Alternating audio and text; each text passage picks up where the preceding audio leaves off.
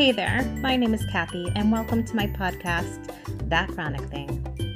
I'm here to share my experiences living with chronic illness, including ME, CFS, and MS, and offer support and advice for dealing with similar struggles. This show is a resource for anyone looking for support, advice, and a sense of community as they navigate life with chronic illness. I know firsthand how hard it can be to adapt to a new way of life, managing symptoms, finding a new rhythm, and doing this all while you're going to a gazillion doctor's visits. But through my own struggles, I've learned to find joy and laughter along the way, and I really hope you can do the same. So join me and other chronic illness warriors as we tackle the ups and downs of living with chronic illness together. Today's guest is my friend Stacey. She's had chronic illness for the majority of her life, dealing with multiple illnesses and an organ transplant. Stacey's the author of The Fine Art of Waiting. She uses art and creativity to help her deal with stress, loss, and changes that we all experience, teaching people to bring more compassion to their experiences and themselves. The most beautiful takeaway I have from our discussion is that Stacey wants to demystify art itself and journaling so that it's more accessible for others, as expressing creativity and journaling helps calm your nervous system, and that in turn helps calm our chronic illness symptoms. Today's episode is a little bit longer than our normal episodes, coming in towards 25 minutes. So feel free to take a break and rest if you're feeling any brain fog creeping in. But for now, let's get started with Stacey's introduction. Hi, Cathy. Thank you so much for having me on this podcast. I'm really excited to be here.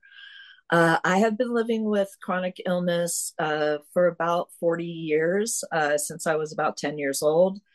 I've gone through about 20 surgeries, and organ transplant, fibromyalgia, Crohn's, depression, anxiety. Um, and so, uh, through all these years of dealing with chronic illness, I have used art and creativity to help me deal with the stresses, uh, the loss, the uh, changes that happen as we go through chronic illness. And so I put together some of these projects in a book uh, for people called The Fine Art of Waiting. And then I teach people how to use creativity to help look at their illness and their lives in a different way and maybe bring more compassion into what they're going through. So that's me. love it, love it, love it. And Stacey also is the co-leader of a collective within Chronicon.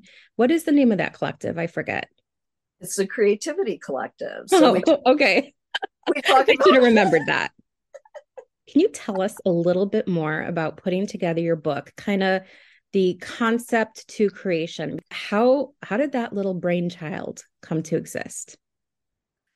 It actually came to exist through uh, just living my life and being stuck in hospitals or being stuck uh, in bed at home, not feeling well, I would often uh, in the hospital have people uh, bring in children's coloring books. And I noticed how much that would help me sometimes distract myself from the pain, but also uh, with the colors and giving myself some open time to have some inner uh, thoughts to deal with what I was going through at the time, whether it was stress, grief, a new diagnosis, uh, severe pain. And I found that doing art, whether it was a coloring book or something more extravagant, uh, that it would help me deal with the stresses I was going through with my health. You deal with doctors not believing you, doctors not being able to figure out what was wrong with you. And there was so much stress and anxiety that I found when I turned towards doing something creative, it would help lower my stress levels, which then in effect would uh, lessen some of the health symptoms I was going through. And yes, so, and yes, love it. Yes. And so I did start out as an artist. Uh, I was a photographer, but every time my health changed, I had to change what type of creativity I could do.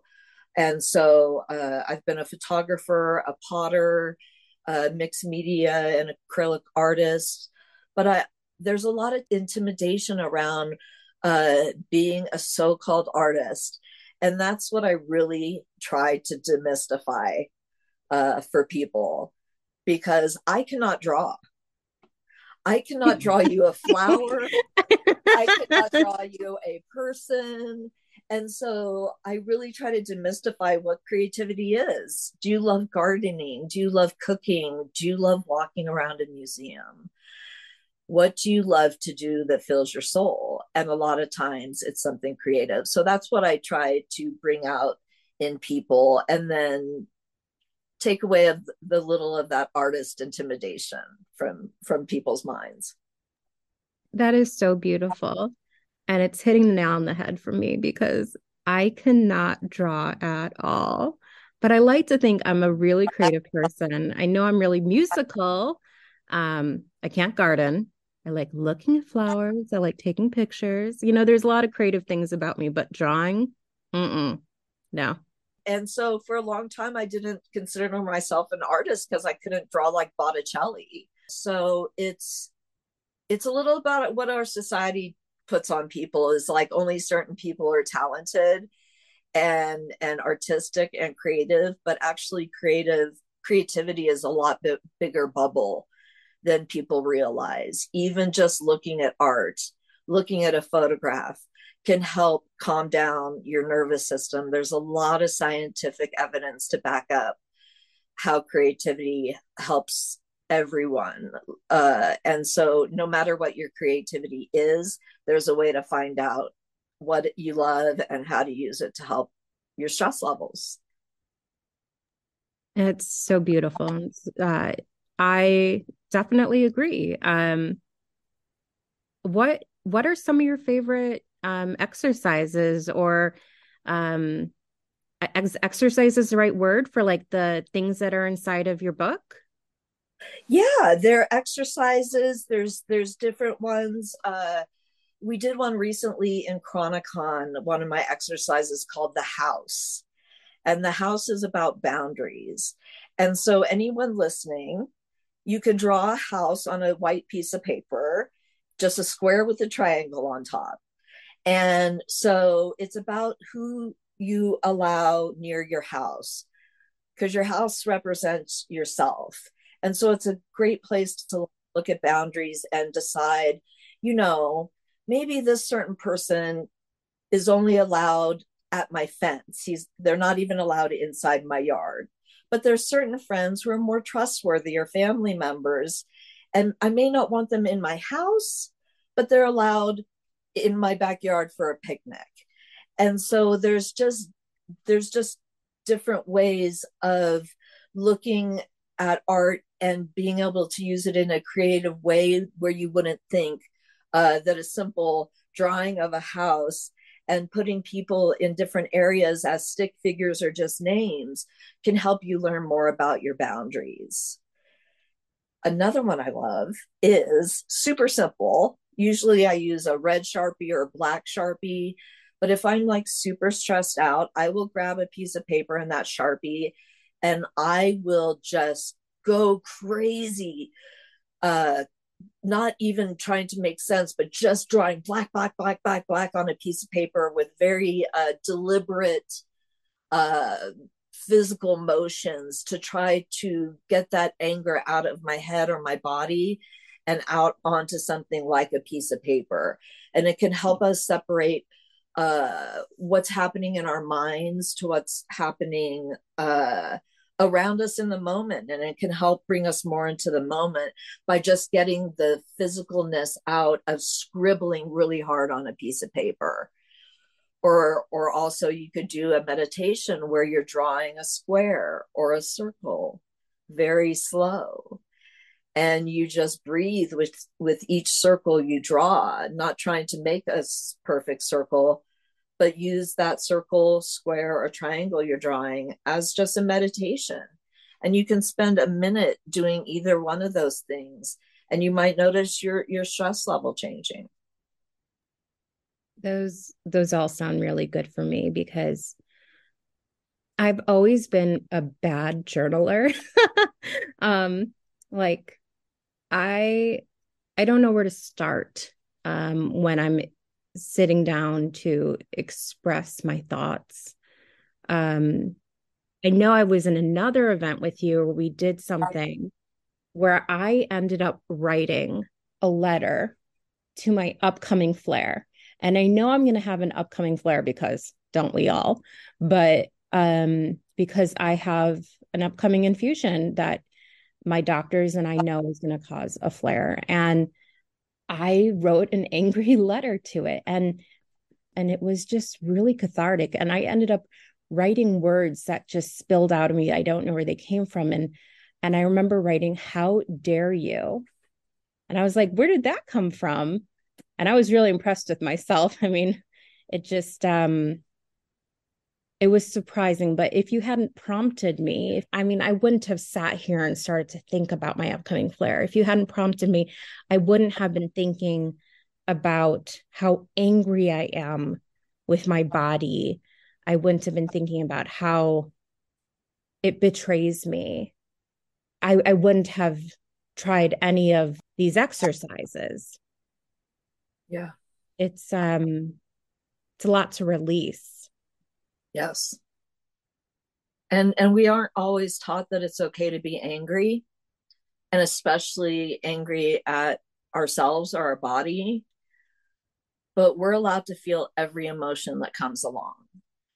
And so every emotion is appropriate. And finding ways to express those emotions in a healthier way uh, is part of what I've been focusing on because I used to push down the anger. I used to hate my body and what it was doing to me. And and being okay with being angry at doctors, my body, my diagnoses, and getting that out, whether through typing, writing, or screaming, can sometimes help because then we're actually dealing with with actually the emotions going on in our body and we're not denying those and so for me a lot of times being able to get them out of my body and my heart and my head is very helpful to be able to look at it in a different way and oftentimes when i then go back and look i can have more compassion for myself for my body, for my diseases. Because for me, I've realized that none of, no part of me wants to go through this shit. My body has no desire to have these diseases. And and so it's okay to be angry that these diseases have happened to me and accept that and then also be able to accept that there's other feelings that come along with it too um, because no feeling lasts forever in my experience. And i have lived through major depression major panic attacks and and agoraphobia. And and uh in those times it didn't feel like they they the feelings would stop. Um but just knowing they would and having people around me or projects that could distract me for a little while was really help me helpful to me to give me glimpses of of things that maybe I wasn't looking at or dealing with uh, because it's so easy to get stuck in the circle of depression and it feeds itself. And so, any little, you know, anytime you can stick your leg out and trip that, you know, mess it up a little bit, trip it yeah. in its little, you know, track along the cycle. Yeah. Interrupt it. Definitely yeah and and, and, and i think that's what i did that day. I i came to the event. I knew i wasn't into journaling but i was like i'm going to go to stacey's event. I'll do that. And um it was a gift actually because i am not a journaler. And uh we had um not too many people that day. And so i got a lot of one-on-one attention from you. And you led me through that exercise. And um uh, I was able to really dig in. But I don't normally journal. And one of the biggest impediments for me is that my right hand does not really work anymore. And when I fill out any of my doctor's forms, my social security forms, like my my right hand really hurts, it trembles. But when I went through the exercise with you, I just did it on my computer. And it was Great. so simple. Um, so I'd love your thoughts on like alternative journaling, ways to ways to use your ju- journal with um, without actually filling it out directly. Absolutely. I also have uh, at times really bad tremors uh, due to one of my medications. And so um, I understand that. And I'm not, um, sometimes I like journaling, but sometimes I don't. And so, great ways to use it is, like you said, if you are able to type, you can just use the journal questions and type them into the, your computer. And um, and uh, if if you can't type you can also uh, take the questions and talk them into your phone or your notes and just uh, uh, talk about it on a recording and and you don't even have to record it. You could literally take one of the questions and just talk it out loud. Um, because i know there's a lot of people with different abilities in our community. And so um, uh, most of the art projects are not anything that has uh, very much detail in it, and so you you could use like bigger pins if that is an option for you. But um, I would love to figure out ways if somebody is wanting to do some of the art projects in my book. Let's figure out a way to do it if if uh, you don't have the ability to use your hands or the book. Um, because a lot of it can be uh, done in conversation or through um, uh, different techniques and that's something that is in my uh, uh, bigger term like long term goals is to actually get my book as an app so people uh, can either talk into the notes or uh, type out the notes. And then having different options for how people can do the artwork inside uh, where it doesn't have to be uh, where it can be uh, available for people's with different with people with different abilities and during different times of, of illness like many of us go through i love that the idea that you would be taking something so beautiful and making it more accessible to people um, so that they could fill it out in many different ways. But also, it's so beautiful the idea that it could be done in conversation or that you could just look at it and think about it. Like I feel a little dumb for not having even thought about that. Um, you know, there's something I, I don't know if I don't know where it comes from, but I I was like something about me is that I have to make something a little bit more permanent. I have to write it, I have to record it, I have to um document it. I can't just think it.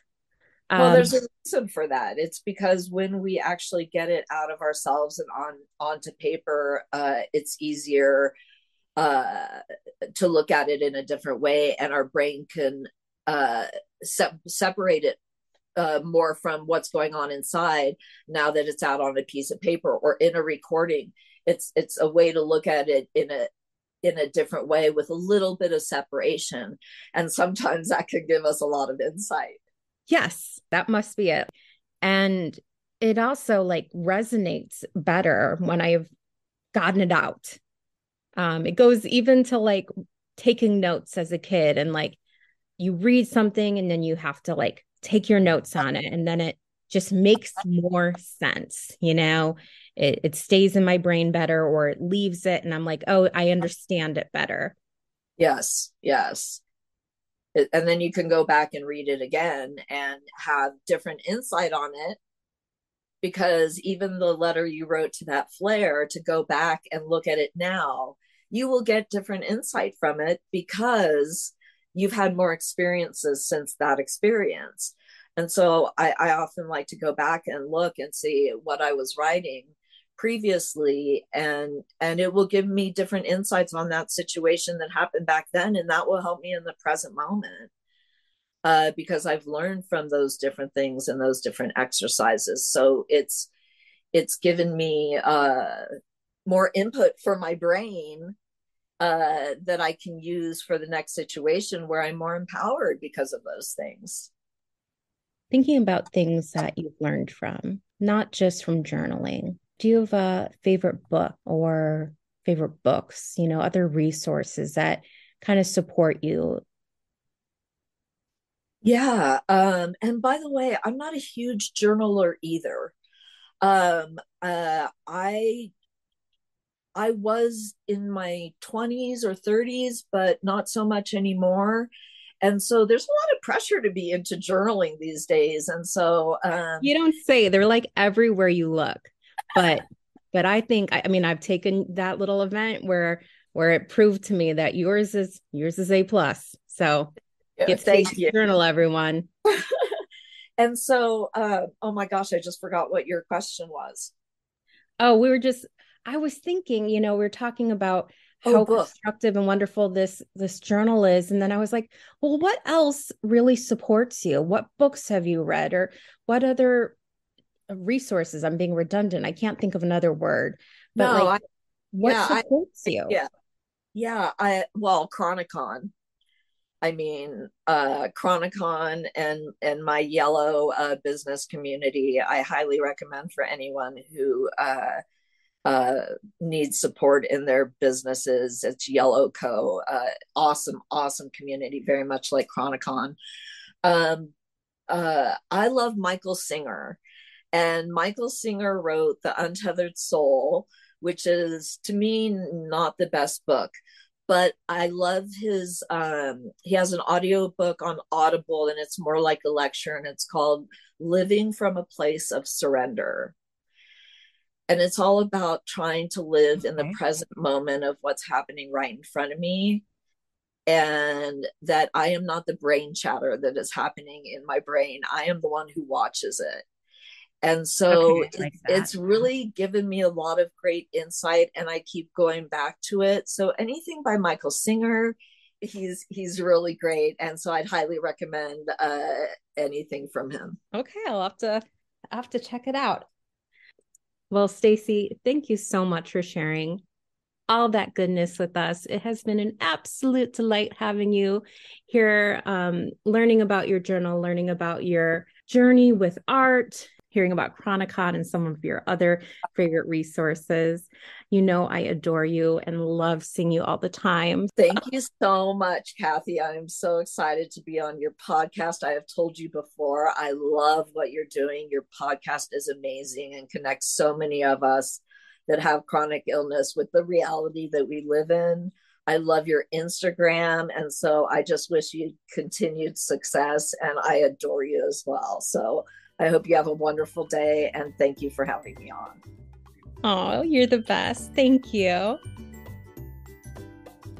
Well, everyone, that's a wrap. You can find me on Instagram. Check the show notes for the links. As always, wishing you a low symptom or even better, a no symptom week.